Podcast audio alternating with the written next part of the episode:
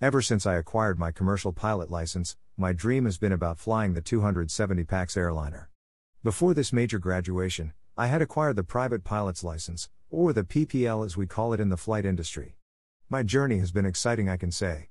I have flown different light aircrafts, like the Cessna 208 Grand Caravan, the Lockheed C 130, a few Class 2 airplanes, the Microlight, among others. I have also crashed several along the way, luckily, I have gotten out of them all unharmed. During my dream of flying the 270 PAX airliner, I have had setbacks, been discouraged, been told to stick to my lane of flying just the lighter aircrafts. There was a time I witnessed a horrific tragedy. I saw a 270 PAX airliner, my dream plane, stall midair, nosedive, crash and burst into a giant ball of flames. Unfortunately, no one of the 270 passenger and crew made it out alive. Any normal person, who had such a dream as mine, of flying a 270 PAX airliner, this would have been a sign to forfeit their dream.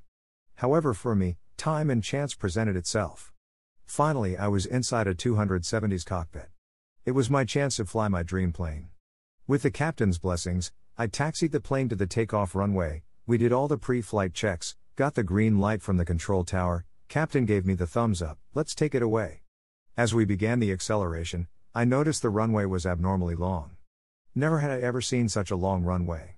It spanned 5 kilometers. That's very, very long, guys. Surprisingly, our plane covered the whole distance before it gained enough upward thrust to take off. With flaps extended, rudders locked, and throttle maxed out, the captain with a smile gave me the nose up signal.